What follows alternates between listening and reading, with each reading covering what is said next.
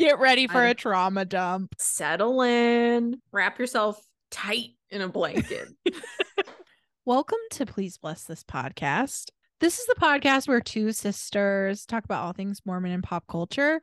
And sometimes we talk about ourselves. yeah. Here's a special 20th episode extravaganza where we just unleash like all of our, I don't know, trauma. Get ready for a trauma dump. Yeah. Trigger warning if you don't want to like feel sad, you know? No, I mean, we've been doing this for a minute and we're like, hmm, should we like say a little bit about who we are and what Yeah. we're doing and why? Maybe. Yeah. Maybe why you could be interested in listening to us in the first place. Like maybe give a little background. Right. Yeah. I love So that's what we're doing. I'm Yeah. Elisa, by the way, I'm Katie. And you're going to be hearing from us today. Yeah. so settle in. Yeah. Get a nice glass of water. You're need to Milk? stay hydrated or milk, crystal light. if you you, want to be a true blue Mormon. Uh-huh. Wrap yourself tight in a blanket. Give yourself Yeah. that really Feel until you feel protected from Mhm. all that's about to come out of us. No, this Yeah. isn't going to be that bad. It's just, you know. I know. I'm interested to hear what you have to say. I was writing my notes and definitely being like, I'm gonna cry while I talk about know. this. I had that thought too. I mean, we're talking about ourselves, but specifically about our pathways through and out of Mormonism. Yeah. And it turns out, like, just preparing for this episode, I was like, what was my path out? Yeah. And what were the key moments in it? And it turns out there's some real doozies in there. Yeah, for sure. oh man. Yeah. Let's start lighter though. Okay. How, Maybe like, a quick, like, who are you, Katie? Tell the people. Oh who no. are you? I'm I'm Katie. Uh wow. The way that my mind goes blank when I'm asked to introduce myself. Right? Who cares? A little bit of who cares, a little bit of who knows. you know. Well, in like regards to our family structure, I'm the youngest sibling, which is Mm, relevant. I'm the youngest yes. sibling by quite a bit. I'm so much younger than Elisa. Yep, it's true. crazy. what else about me? I grew up in Washington. I live in Oregon. I've always lived in this part of the Mm. country, this part of the world, You're a Pacific Northwest gal through and through. through and through. I'm married. I have been married a long time. I have a child. Mm-hmm. I have a, a boy child. I'm pregnant, quite pregnant with another boy child, which is great. Yes. And that's what I've been doing lately. I just be momming and podcasting and hanging out. And uh yeah, you know, hobbies, interests, whatever I got hell time for. Who the hell knows? I've been trying to think about like what would I say about you if I were introducing you? Oh, sure. And I feel like a couple of things that our listeners should know about you. And the first one is one they maybe do already. You are really funny. Oh. Katie is one of the funniest people, maybe the funniest person I know. Like the most like you say things that I'm like, where on earth did you come up with that? Just in day-to-day conversation, the way Katie turns a phrase, I am consistently like, whoa, how did that happen? I'm in awe. Thanks, pal. So that's a thing about you. What else about you? Okay, so one thing I think we should talk about is our pop culture interests beyond Mormon pop culture. Oh, sure. And I was thinking about that with you because I feel like you have a very like diverse Mhm. pop culture universe. Yeah, Yeah. for sure. I've never been held down by anything in my life in regards Mm-hmm. to pop culture, music, TV and movies, books. Yes. Just last I- night we were chatting about how you loved Gwen Stefani as a kid, but that was like you were like a little edgy for that because you were like a little young wasn't- to be into Gwen Stefani. Uh huh. And you said it in the context of like, can you believe she's married to Blake Shelton? And I'm like, I kind of get why she's married to Blake Shelton too. Yeah. Like, I'm sorry. yeah, that's true. I have always been a TV girl, a Mhm. music girl, a movie girl all day long. Yeah. And yeah. And you could never guess where I'm going next. I like it all country music, c- classical music, anything, as long as Mhm. it's stupid. I like it. Yep. What about you? I I want to think about th- things about you. You're such a Taurus. I'm such You're- a Taurus. you I'm are so also- cozy. You're also super funny and I feel like you're similar in terms of like your pop culture interests. Like Mhm. you're obviously very smart and like academic. You have your PhD, but you also like know literally everything about like the Real Housewives. Mhm. You're a Kardashian apologist. I am. I'm like a Jane Austen girly for Mhm. sure. Yeah, for sure. But also, I will defend Tom Cruise as one of the great actors of our generation. I mean, he is crashing helicopters, people. Elisa, we can't get started. I know, we can't talk about Tom Cruise. I I'll never stop. yeah. I do think too, in terms of birth order, I am the middle child and I am a consummate middle child. Yeah, for sure. I'm always like, people don't remember me. It's just how I've lived my life. hmm And it's so funny because that's not how you're perceived at all. And I think that that's because you like have, you probably did have to fight against being Mhm. ignored or, you know, not necessarily ignored, but just not as seen as Mhm. the other people around you. And so you just, you have this like great personality and you are super noticeable because you are different and That's very kind of you. Middle child, grew up in Washington with Katie over here. I went away to college at BYU, went on a mission. That's actually something I like have not talked a lot about in my real life Mhm. for years. And so I think there are people who know me pretty well who maybe didn't even know that I'd gone on a Mormon mission Yeah. because it's just such a weird period of my life. But yeah, I went on a Mormon mission to upstate New York. Ooh. I went back to BYU for a master's degree, worked there for a year as visiting faculty, moved to Wisconsin Mm. for a job, worked in Wisconsin for a few years, got a PhD in Wisconsin, and then moved to California to be a professor. And then I've just recently left that job because it sucked. Woo.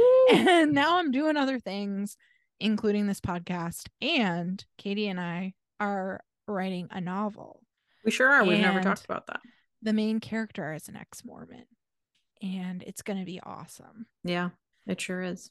So that's us. And you're The married. sisters. Oh yeah, and I'm married. Oh my god, Frank, how could I forget? Hello. And Frank. I'm married. I actually just got married like a year ago. We met when I moved here to California, and my husband is awesome. He's the best. yeah, for sure. He would never be- Mormon. Never Mormon. He would be hilarious to have on the podcast. Oh my god. Like just tell him only 5 minutes. yeah, Have him on. Have him have him log in in another room I know. and then he'll just be like, "What's what's going on?" Yeah. He jokes that he should be our producer, so he just like feeds us random questions. and I think that. would be sublime. Yeah. I but think the show- unfortunately, he's busy yeah, he's he's got a whole thing going on. I do Yeah. think the show would benefit greatly from his Yeah. perspective. for sure. I feel like we should preface us going into our backgrounds by sort of saying, well, we are sharing what we want to share because we want to share it and feel like people can probably connect with it. We both have like very different stories when it comes Mhm. to leaving the church that are both perfectly relatable to all sorts of different people, but we don't feel like we have any right to like advise Right. in any sort of way. We are just here to like commiserate, Yeah. hang out. I mean, that kind of gets at one thing we wanted to touch on was our purpose for the podcast, like Mhm. what sort of led us to even starting this. And I Mhm. think maybe let's tie that in first because Yeah. you've already started. We came to this project from a pop culture lover's standpoint. Like we were like, look at all this stuff coming out about Mormons. We were watching it. We had friends who were watching it. We had people who were never Mormon who were like, wait, is Under the Banner of Heaven real? Wait, are the Real Housewives of Salt Lake like, is that like what your experience in the church was like? So that was kind of happening. And we were like, wouldn't it be fun to sit and talk about all these things and answer these questions for ourselves as much as for anyone? Mhm. And then what we found inevitably is in answering those questions, we started deconstructing Mormonism on the podcast. Yeah. It was almost a byproduct of the goal instead of the goal itself. Totally. And I think one thing I've since learned being in more ex Mormon spaces online is that there are a lot of folks who are like, I'm here to help other people learn about the church so they can leave it. I'm here to like coach you out, Mm-hmm. coach you through leaving. Yeah. And respectfully, that's not what we're claiming to do. No, we could Um, never. We don't have the qualifications to do that. And I do think qualifications matter. It can feel when you're going through it like, I just need somebody to relate to, Mhm. somebody to talk to. But, uh, you know, upon deconstructing for myself, I know, I now see that like professional help is, Is needed. important. I agree. So that's I what will- you should get. I agree. I will say there's no wrong way to do this. It, No. You do what you're going to do. And I had you, I had good friends Mhm. who I could go to while leaving the church to talk about things and not feel alone. And I know that there are people who don't have that. Mhm. And in that case, it's like, look, I need somebody and and I do need help and there are people offering help. We're not trying to say there's one right way to leave the church or or anything like that No. but we aren't claiming to be guides for Mm-mm. leaving. The expertise we bring to this podcast comes from our own experience with Mormonism, and that's like what we're trying to share Mhm. in the framework of this pop culture that we love. And the like only kind of quote unquote help we see ourselves offering is like solidarity, Yeah. humor, Mhm. empathy. And if the podcast helps you, that's amazing. Like Yeah. that is so great and we're so glad. Yeah. yeah.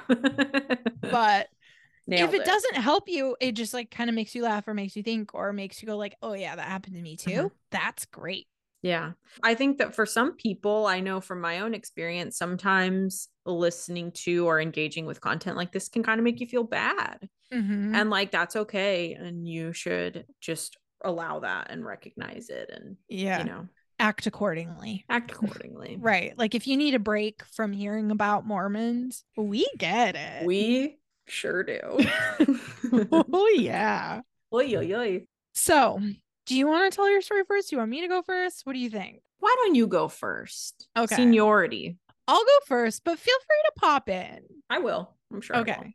So, like I said, I was kind of going through the events of my life in preparation for this podcast and trying to think of like what were these key moments, these key like eras of my experience within Mormonism. So that's kind of how I'm framing this in my own head. I will say I've always been kind of skeptical. I've always been someone who like asks questions, and I've definitely always been aware of absurdities within Mormonism and especially within the people I encountered in Mormonism from a very young age. Like I remember us on Sundays after church sitting around the dinner table and we'd be like, "Sister, so and so said this nuts thing today." Yeah. Like we were all aware of it. Mhm. However, I am a middle child and I wanted to make my parents happy and make people happy and be good. Being the good kid was the way I got validation. And so I was very invested in being like a good little Mormon. And that really defined my life for honestly like 20 years. Mhm. And there were like blips of rebellion. I went through a real rebellious stage in like the fifth grade Ooh. where I like swore and I would buy candy cigarettes at the corner drugstore. Oh my gosh. And then I went through another rebellion my senior year of high school where I went to rated R movies. Can you believe? That's crazy.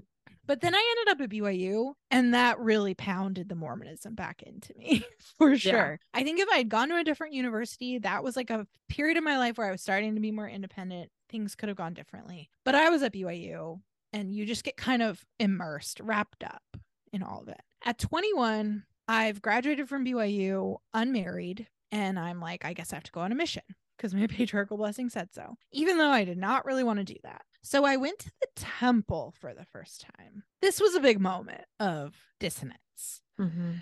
You're not prepared for it. Yeah. The temple prep classes do not prepare you. It's so strange. It's so different from like going to church on Sunday. It's so different even from like, you know, as a young Mormon, you can go to the temple and do like baptisms for the dead. Mhm.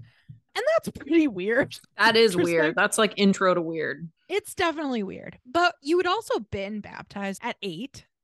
So Yeah. there's some familiarity to the act of being baptized that kind of keeps you from maybe freaking out.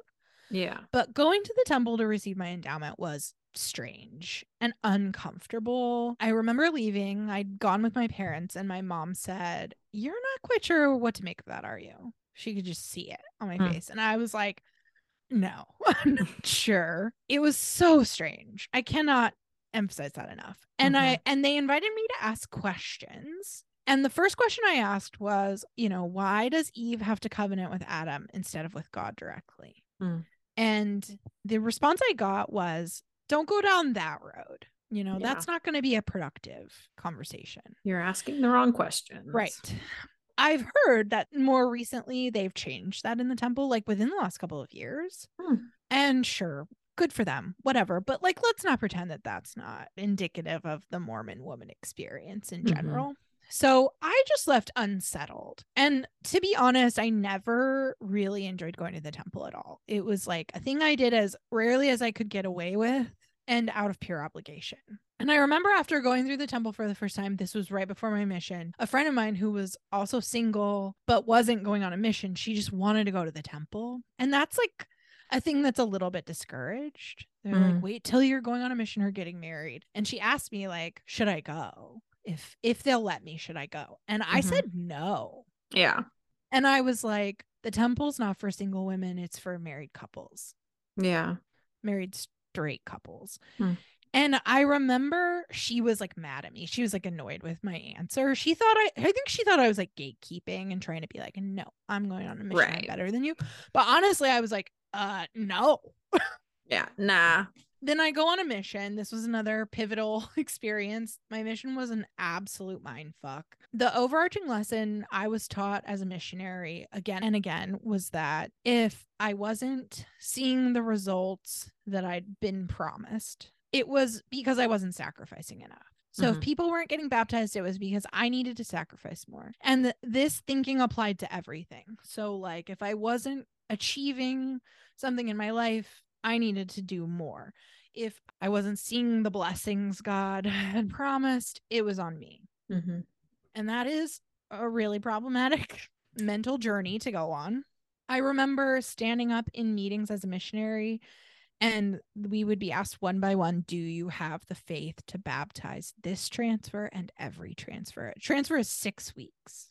Mm. And you would say yes. And then you would not baptize every transfer. No one was. Right. And um, then it was like, okay, well, we need to give up more as a mission. So your lunches need to be shorter. You need to wake up earlier. You need to study harder. You need to. And it just went on and on and on. and it was brutal. It was really miserable. It was the first time in my life I ever felt depressed. I had never been someone who experienced that before but Mhm. I was so depressed. I was so anxious. I was so miserable. And when I did feel happy, which I did, and many times, it was like a mania. yeah. Like I remember being like breathless with happiness. Mhm. I mean, it was, I was crazed. Mm. And I remember thinking, I'm going to need therapy. I'm not okay. Yeah. And you just had to put that out of your head and go. Yeah. You were like starved for just like normal, Yeah. normal serotonin, dopamine Right. intake, just regular life. Regular life, even just regular rest. Yeah. and just being able to turn off this like the ledger in your head that's like i'm giving this so god can do this oh Mm. god's not doing that i guess i have to give more and more and more Mm. when in reality like people getting baptized is not something i can possibly control no matter how short my lunches are and how early i wake up in the morning Right. but I like believed that and I applied it to my life after my mission. Like I was like, "Oh, I'm not married and I've been promised that by my patriarchal blessing, by my mission president, by God, supposedly, right? So it's on me. What more do I need to give up? What more do I need to do? And whew, it Mm. was a lot.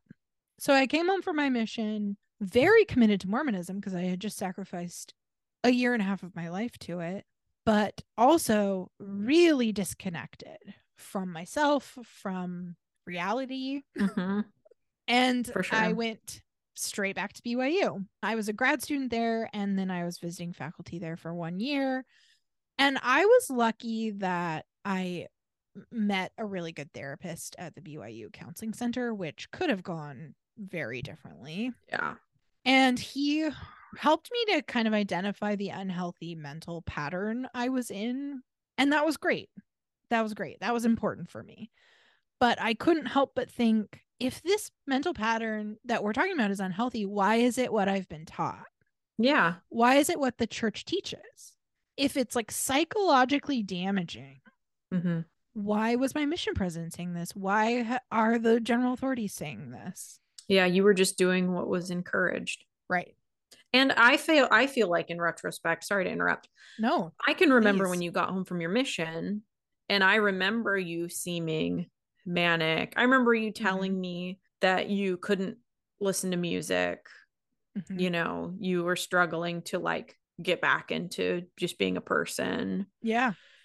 Um, that's really traumatic. Mhm. like you hear that from lots of people. Like Yeah. that's a normal thing that missionaries, Missionaries experience. They get home and it takes them a while to be able to watch television or Mhm. listen to secular music or like just start hanging out with people. Yeah. being an individual. I like couldn't read a book. Yeah. Like I remember trying to read like the last Harry Potter book had come out while I was Mm. on my mission. I remember being excited to read it and I like literally couldn't. Mm. I just couldn't process it. I couldn't focus on it. I was just in distress. hmm It was a really weird time. For sure. And I was really unhappy. And I was like, I aren't I supposed to be so happy? I just made this huge sacrifice of my life to go serve God, serve the Lord, serve the church. Isn't this when I'm supposed to feel great? Like I did that thing, I did it well. I gave my whole heart to it. Like, shouldn't this feel good? Hmm And of course the problem was me. You know, it had to be me. Right. So I'm back at BYU, but I I'm finding no pleasure in being there. Not in the same way that I had before. Like there was academic pleasure and like learning and stuff, but going to church was a misery. I remember distinctly I was the Relief Society president and I could barely get myself out of bed in the morning because I was fucking depressed to go to church. And so I would just go to Relief Society and I felt bad about it. Yeah. And I remember driving to church one day and feeling bad and having this distinct impression as if a spiritual prompting that God did not care if I went to church, that it didn't matter. And that was comforting, but also confusing. Yeah. Prop 8 was going on, and at BYU, that was big. We were being told we needed to like be in the phone banks calling people, telling them to vote for Prop 8 and make gay marriage illegal. And I was extremely uncomfortable with that. It did not align with my values. Yeah, a Yeah. lot of dissonance. It was a terrible time to be It a was- Mormon. It was the first time for me that I was like, no, no, no, this is not who I am. This is like toxic.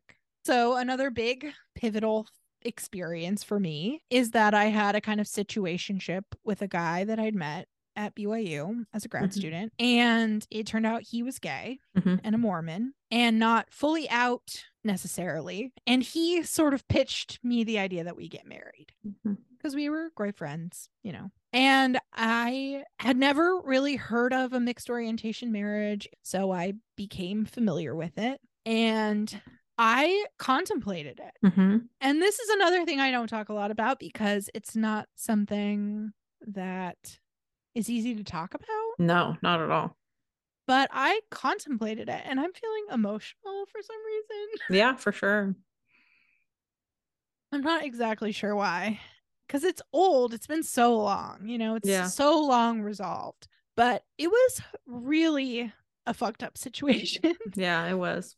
I think the thing that has stayed with me that did the most harm was that there were adults in my life and in his life, you know, friends, family, church leaders who we went to with this. Sh- is this something we should do? Is this a real viable path? And those people should have protected us and should have steered us in a reasonable direction. And instead, we both were encouraged to pursue that relationship and a mixed orientation marriage. You know, I remember he was told, like, oh, sex and marriage is just such a small thing. It's not that important. What's really important is XYZ. The reaction I got was like, well, getting married to a Mormon guy, I mean, you're already 24 or whatever, I, however old, 25. Mm. You know, you gotta, it's so important that you do this. You Yeah. know, getting married to a Mormon was more important than getting married to someone who loved me or could love me or who would be happy being married to me. I mean, it was just, we were not protected. We were both led down a path that was wrong. Yeah. I can't speak for him. He, we're both fine. Yeah. We're both good. And we have never talked, he and I have never unpacked it. Oh. Not really. hmm But I was fucked up by this for a while. Yeah. For sure. I kind of disconnected from myself, I think, to protect myself Mhm. from just all of the misery that this sort of stirred up in me and all of the feelings of like being unlovable and the church kind of telling me that I wasn't a real person unless I was married. And so, even though the church was what was harming me, I couldn't leave it Mhm. because I couldn't even think deeply enough about what was happening to identify the church as the problem at that point. Mhm. So Yeah. that was a dark era too. And honestly, though we made the right decision, I made the right decision. I was like, no, this person can't love me. This is not what I want. This is not good. Yeah. I didn't date for years, like Mhm. five, six after that, because I was so messed up. Yeah. That was a situation that should have been stopped. Yeah. Like I Yeah. remember talking to our parents who I think would do it all differently in Yeah. retrospect. For sure. But at the time they were like, well, maybe that could be Hmm. great. We love the idea of you getting married in the temple to an, a nice boy. Mm. There was not a lot of digging deeper. Right. Yeah. Yeah. In retrospect, that's just It was wrong. Unbelievable. And we were harmed by I was harmed by it. You were. hmm So yeah, that wasn't great. Moving on. Moving on past probably the darkest era, honestly. hmm After all of that settled, I was getting a PhD. That was a great time in my life. I was being treated like a whole person in a way that wasn't what I had experienced a whole lot as a young woman in the church. You know, I was asking a lot of questions. I was learning to think in new ways. Like it was really great. But the contrast of that experience with my experience in the church was so stark that it I think really contributed to me eventually leaving because I was so invisible in the church. At that point I was in my early 30s. I was single. I was in a family ward and I was truly marginalized, you know, as much as a white woman in the church can be. hmm I remember we'd be in like Relief Society, you know, and they'd say like, turn to your neighbor and share a trial. And a woman, the woman next to me would turn to me, a woman who knew me, knew my situation, and would say, My biggest trial is that I got married so late. I was 25. I never thought I'd get married. It was so hard. It was such a trial my faith. But then I got married. And so, like, the Lord resolves everything. And I would sit there and think, like, "Ah, what's happening? Yeah. Am I you really- invisible? right like do you literally not think of me as a person Mhm. other examples like i was never invited to socialize with adults in the ward because i was single. Presumably maybe they just didn't like me but i'm a pretty nice person. Uh, but i would get invited to babysit while the adults got together to socialize. So like a couple would plan an, a thing and invite other couples in the ward and then one of the women would call me. A woman my age or younger would call me and say would you like to come watch my kids while i go to sister so and so's house for a little dinner party and i was like no i'm not looking for babysitting opportunities and the fact that that's how you think of me instead of thinking to invite me to the thing I mean, it was just constant. It was mm-hmm. constant.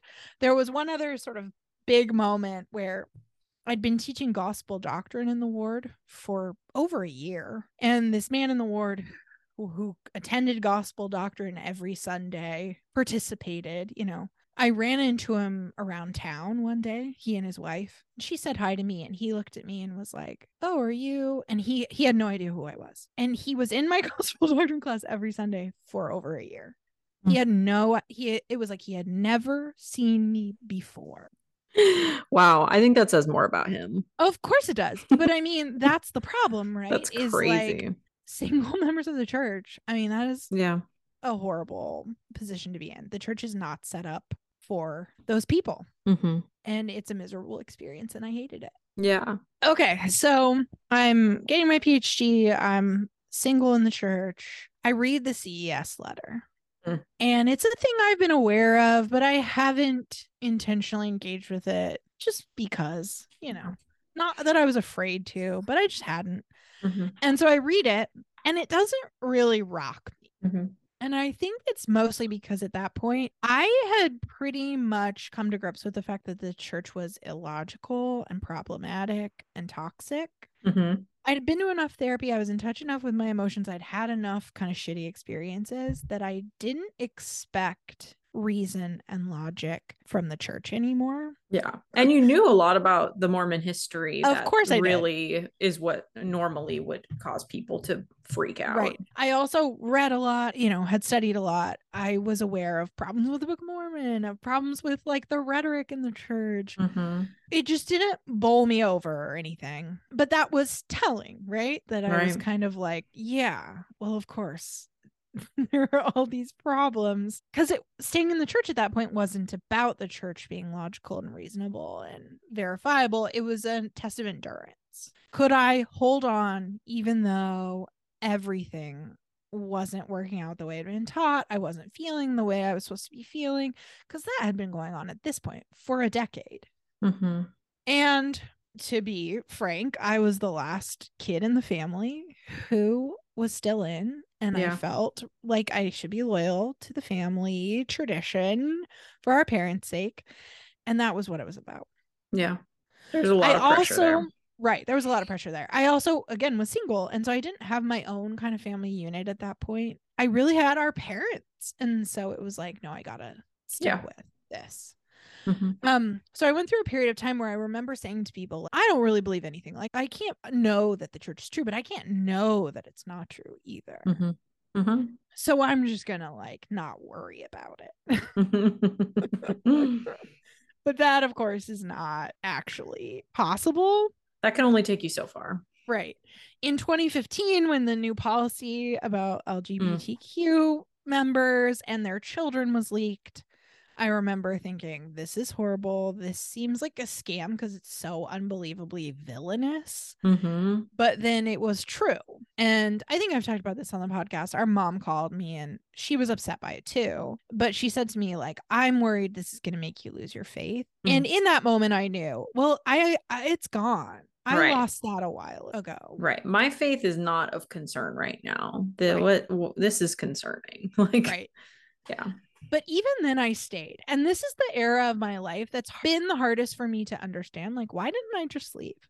I didn't Mhm. believe in it. I wasn't enjoying it. I had no sense of community there anymore. I'd had so many friends leave the church at that point, so much family leave the church. Like, why why not just go? And this is one of the weirdest twists of all, but I stayed in to some extent because I was an academic finishing a PhD and for a decade BYU had been like, "Hey, if you want to come back, hey, if you get that PhD, come back. Hey, think of us when you're applying, come back. I know many people who've had this experience too, friends of mine in academia, where their old department was like, hey, think of us. Because they are looking to hire active members of the church. And there are only so many with PhDs. So they kind of Mhm. court you a little, but it turns out it's pretty disingenuous. It has been for a lot of my friends, and it was for me. So I was physically in, completely mentally out. I was dating outside of the church at that point and all that that entails. I was like sinning in small ways and being like, do I feel guilty? Nope, I feel fine. Is this scary? Nope, it's fine. And so that was happening, but I was also still like in enough that when the time came, if I needed a job and BYU was the only place that would hire me because academic jobs are hard to come by, I could maybe sneak through. Hmm. And I think I held on for a couple more years because of that fear that I wouldn't be able to be a professor if I burned that bridge at BYU. Yeah. And then I was finishing my PhD, I was applying for jobs. I did apply at BYU. And I had talked with people in the department and I got an unceremonious form email. They didn't even hmm. consider my application. After all that, all those years of like, think of us, come here. Not even a, hey, Elisa, we know you. Let's talk to you for real. Nothing. Yeah. And I was sort of like, great. That's the last little tiny thread here. There's nothing to pretend for anymore. And that was it. I will say, I did get a job as a professor and I did move for that job. And when I moved to California, I did go to church again a couple Mm. times Mm. because I was living in a new state where I knew nobody. And I was like, not that I wanted to go back to church, but maybe I can find other sort of physically and mentally out Mormons who share a similar background to me and we can be friends. So Yeah. I'll go to church in this mid singles ward a couple times. And it was a disaster. Like, first Sunday, I met with the bishop and he was kind of sexist.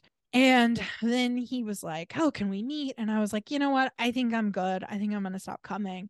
And he sent me these really kind of like emotionally manipulative texts that were like, Oh, but give me a chance. You haven't even given me a chance. Like, I'm not a bad guy. And I was like, What the fuck is this? Yeah. And that was truly, I mean, I had been out, but that was just like, Okay, bye bye.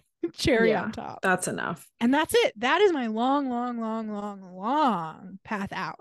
Mhm. And since being out, I've learned even more about all the terrible church history and all of the illogical bullshit of the Book of Mormon and Joseph Smith and Mhm. dug more into the horrific rhetoric of church leaders over the century and a half or however Mhm. long it's been. But all of that's been kind of in retrospect, all of that's been kind of like confirmation of a decision I made a long time ago yeah. that the church just wasn't for me. Mhm. That's been a benefit of starting this podcast. Definitely. There have been some enlightening moments just in the 20 weeks that we've been doing this. Mhm. It's um it's interesting when those things come up that for some reason you just didn't know until now and you're like, well, affirmed. yes, right? Not nice. It is nice. it's very validating. yeah. What about And- you, Katie? And to be going through this with you. Yeah, all I the know. better. It's been such a pleasure. Mhm. So glad we're buddies. Yeah, me too.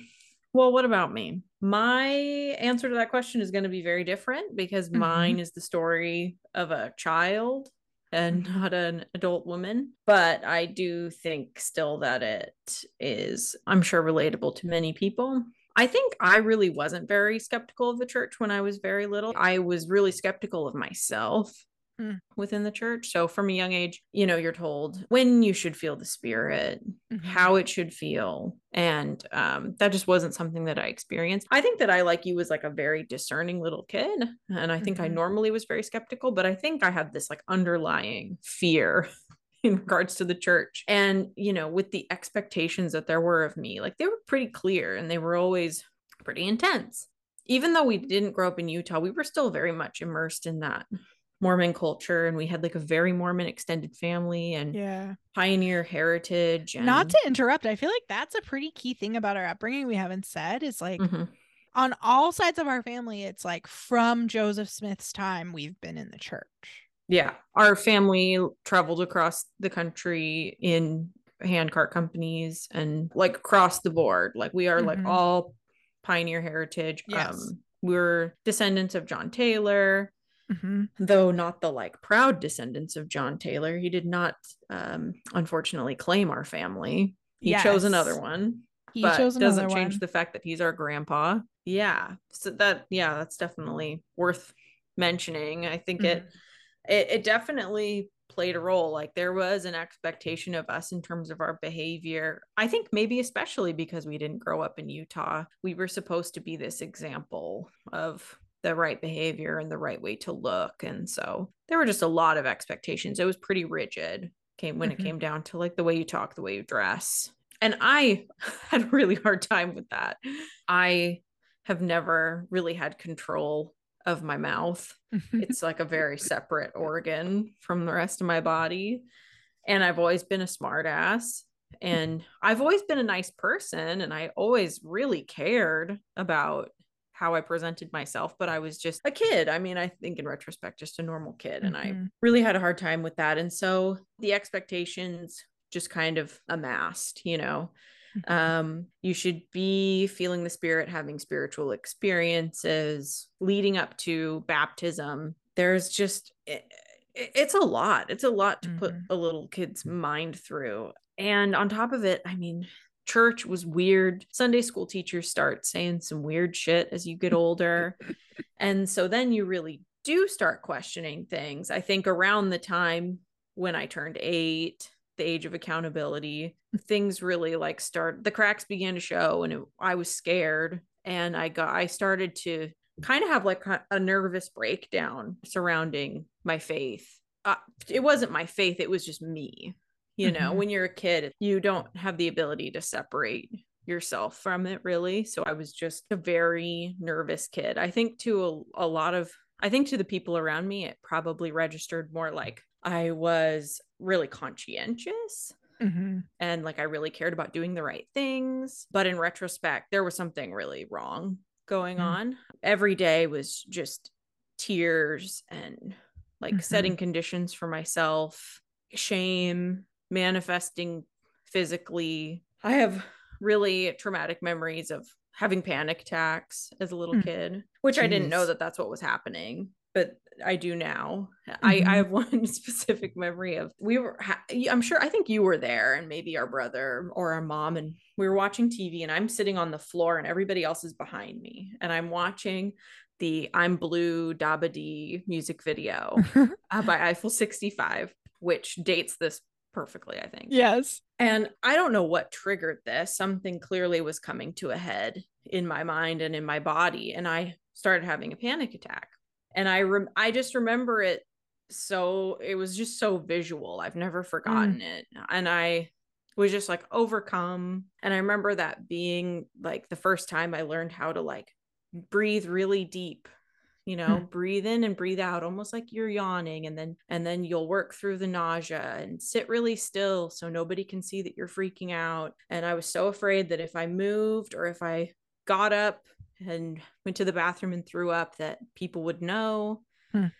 and i was probably 7 Wow. when that started happening Can I say, as your older sister, I remember it was like Katie's nervous. She's a nervous kid.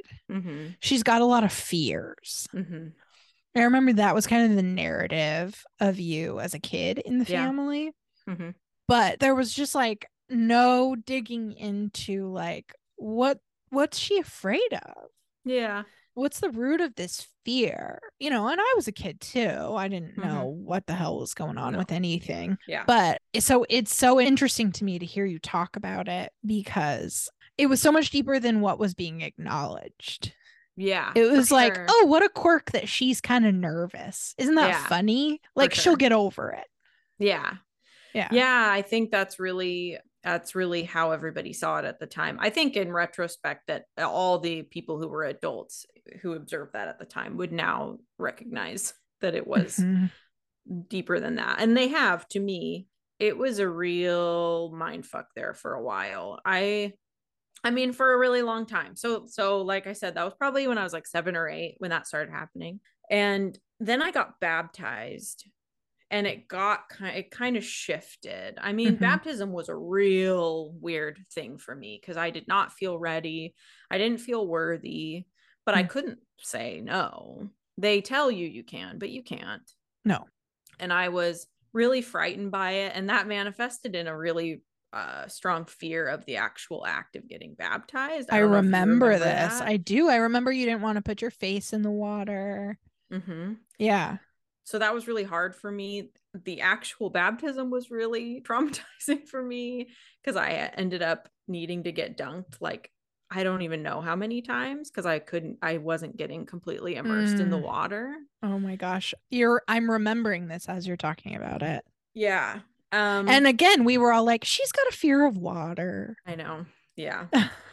and I and you you can't say anything. I can't actually say to my parents that I'm feeling like really desperately afraid and that I feel feel guilt all the time and Mhm.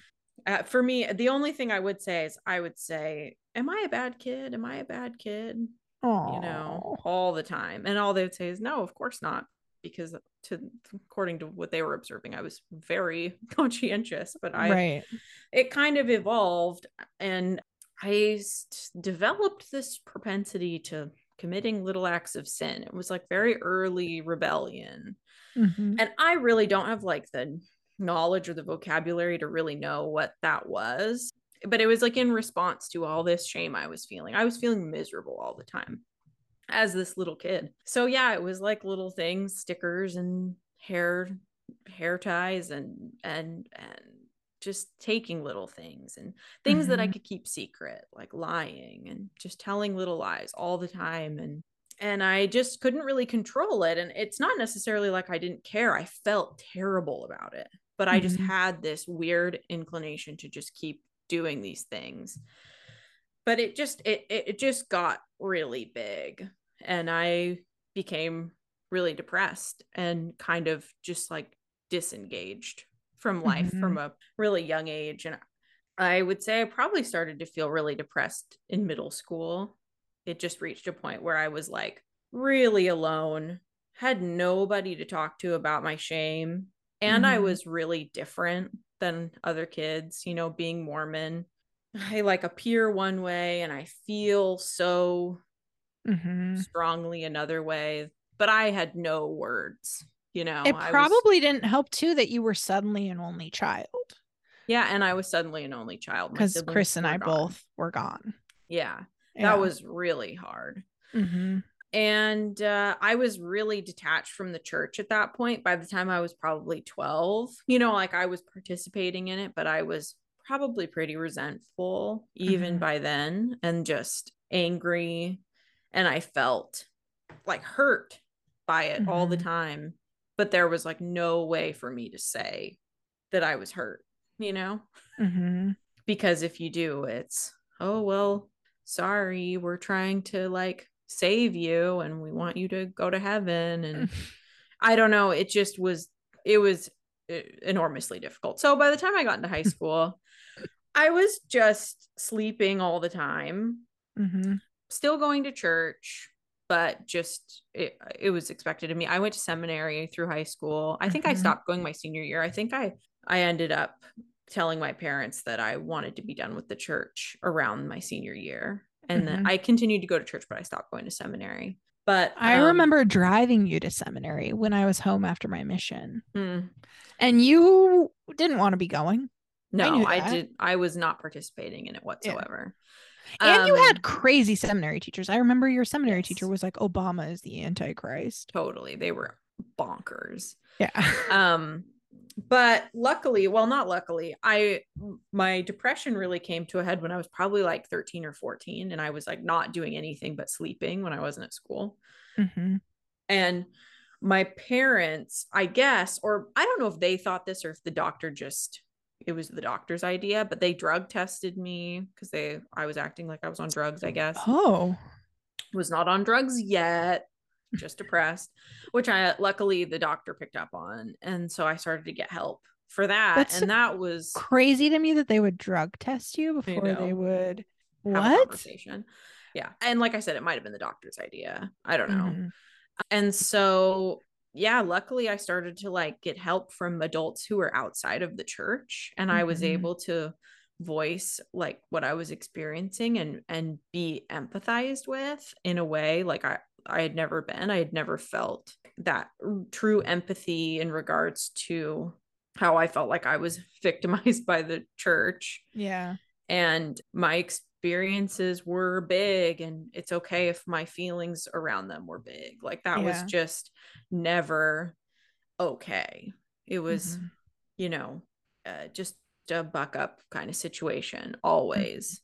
And um i had spent so long just trying to make everything as small as i possibly could. Like in retrospect that's really the only way that i can think about it is like i was just trying to you know make my feelings small and like hopefully desensitize myself to the shame that i felt around the church and Mhm.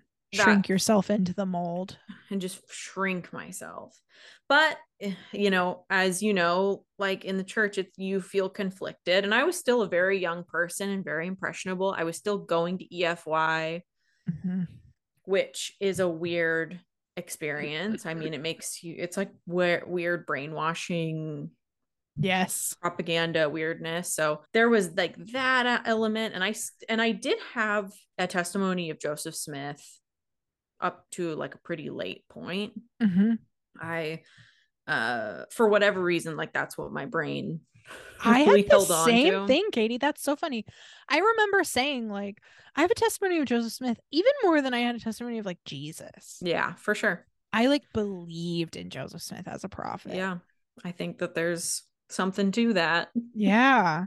Yeah. Anyway. Um yeah, like I can remember begrudgingly going to Temple Square on family vacations to Utah and sitting down and watching the restoration and being like swept up in it. Yeah. It was so dramatic and emotional. That movie, man, Yeah. they really got you. I remember watching that at the end of my mission. And I remember at the end, everybody's in tears. Yeah. And my mission president stood up and said, I bet you feel like you're on the right team, don't you? Oof. Yeah. And I was like, yes. Mm, yikes.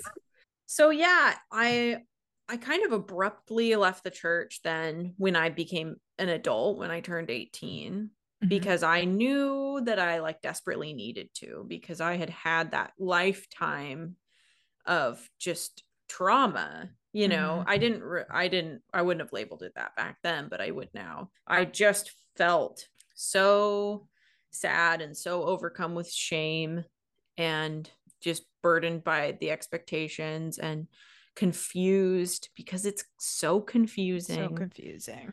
and- but also conflicted because I did have faith because Mhm. it's you know the church works you know Mhm. Right. and so I just like abru- very abruptly left when I was 18 I didn't really look back and it took me several years to like look inward and to consider things like the CES letter and to I don't know like allow myself to really think about it and uh luckily that uh did happen and has led us here Mhm. which has been really great. But it's a like a I I'll carry those experiences with me forever. They were definitely they definitely shaped who I am and like how I know myself. You know, it's funny like talking about myself being like a scared kid Mhm. uh cuz I'm s- just so not. Right. I'm a I'm not a scared person. No. I'm a happy, joyful, um, adventurous person. Yes. that it's been really a blessing to get to Mhm. know myself for real outside of the context of that religion. Yeah, no, I was thinking the same thing as you were talking about that. It's just such a far cry from like who you are now. Mhm. And I remember learning things about you. Like there were periods of your life that you didn't really share with me at the time that you were in them because of where I was, where you were. But like I remember you telling me stories from after you'd left the church about like things you had done that were kind of risky. Mhm. And I was like, "What? Yeah. Katie doesn't take risks. Katie's afraid." Mhm. And it's like the thing that you were afraid of had been removed. Mhm. Yeah. It was the church all along. It wasn't living, it wasn't the world. It was like this framework of belief that Mhm. was just pummeling you with fear. Yeah, it was very much a specific thing. Yeah. Now, to be fair, I I do I have had lifelong like anxiety, like I am Sure, an sure. anxious person, but I I think it is related to those experiences. I don't think that it's necessarily innate. It's a kind of a just a response that my body has learned. Um and it doesn't super affect my day to day. I don't struggle with like really overwhelming anxiety. I just struggle with like I've talked about my sleep paralysis demons Yes. and um, things like that. That's generally how it manifests, not in the day to day, Right. fortunately. But it's a it's a wonderful life. Yeah. I mean, one thing that stands out to me in your well, two things that stood out to me as you were talking. One is I've always like really admired that you had the guts to just tell our parents when you were 18, like, I'm not doing this anymore. Mhm. because it took me until I was 38 Yeah. long after I'd even left to say Mhm. anything to them. I just like just didn't tell them for Yeah. years. So that is like has always like really blown me away that Mm-hmm. courage. Mhm. And then the other thing I'm thinking about is like how you like you said you got help from adults outside of the church. And Mhm. I just think if I had had any like real awareness of mental health from a non LDS perspective earlier in life, what a difference. that I think it made all the difference in the world. Like, I remember he would say things to me about like my the ways that I was wanting to like experiment as a teenager. And he would be Mhm. very much like, that's normal. You're fine. Yeah. Like, oh, you want to smoke weed? That's safe on your medication. Mhm. You're going to be okay. Is that what you're wanting to know? Like, you're wanting to tell me if it's like right or wrong? He's like, nobody cares. Like, yeah. you're going to be fine. It won't kill you. Are you Yeah. afraid of dying? And I Yeah. that's when I like realized I'm like, oh wow, it doesn't matter. Okay. And just things like that, you know. Mhm. I was actually filmed uh during those sessions because they were Oh. technically for a study.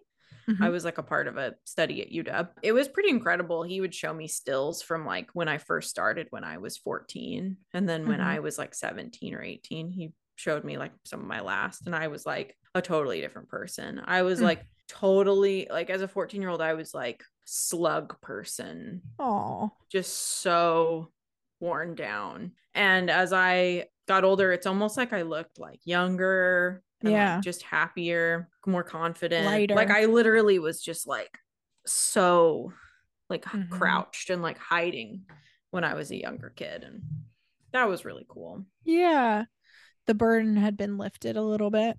Yeah, That's kind of beautiful. I have a lot of feelings. When I listen to your story, I have a lot of feelings. As your older sister, like I just, you know, feel very protective of you. that's the hard thing about talking about my journey out of the church is like I said, it's because it's a child's story. It's Mhm. very upsetting to me. Yeah. It makes me feel very angry because I do still have like full body reactions to like thinking about these times. Like it wasn't Mhm. just, oh, it was hard. Oh, it didn't feel very good. It was like, no, the worst I've ever felt in my life was when I was seven Yeah. or eight. You were a That's little child. You should have been protected. Yeah. How do you feel now? Fabulous. Mm-hmm. Fabulous, beautiful, sparkling. I feel good. I feel mostly completely at peace about all of it Mm-hmm. And with like little sprinkles of anger Mm-hmm. and resentment and like, you know, the the traumatic memory here and there. Mm-hmm. I think especially as a mother, I feel very uh you I mean you just see your kids yourself and your kids and so it Yeah. makes me a little sad sometimes Mm-hmm. but I'm very happy to be exactly where I am where we are together Mm-hmm. and I I try to look at it as like um a- as much as I can as like maybe it's like a fun mystery because there is that sort of like heritage Mm-hmm. family history element like i'm uncovering like every horrific thing we uncover about our family history is like a fun you know like yeah. a blowing the Yeah. dust off an old map you know No, Yeah. I feel the same way. Like there is an element of like humor and delight to some of Mhm. it. Like as you learn like the truth Mhm. of the history of the church and you think about like our ancestors being caught up in all these shenanigans, it is kind of like, wow, what a legacy. yeah it's a bizarre legacy Yeah. i'm at the point now where obviously we have a podcast about it people are like oh shit you were mormon i can like talk about it and Yeah. answer questions because there have been times in my life where i couldn't and oh like, my just wouldn't, gosh. you I know? would be like, I don't want you to even know that about me. yeah it made me so uncomfortable because I felt like I had to defend it or I had to justify myself or I had to distance myself. And now I can just talk about it. Yeah It's a lot better on the other side. Some of the very best things that have ever happened in my life have happened since I left the church. And honestly, leaving the church was a catalyst for those great things to Yeah. happen. And I feel great about that. yeah amen I thought this would be like a little 20 minute short and sweet, but here we are. Digging No, deep. an epic tale. Thanks so much for listening, everybody. Y'all are great. Mhm. Please bless y'all. Please, Please bless, you, you, all. Elisa. Oh Thanks so much for sharing. Please bless you, Katie. Thanks. And please bless this podcast. Amen.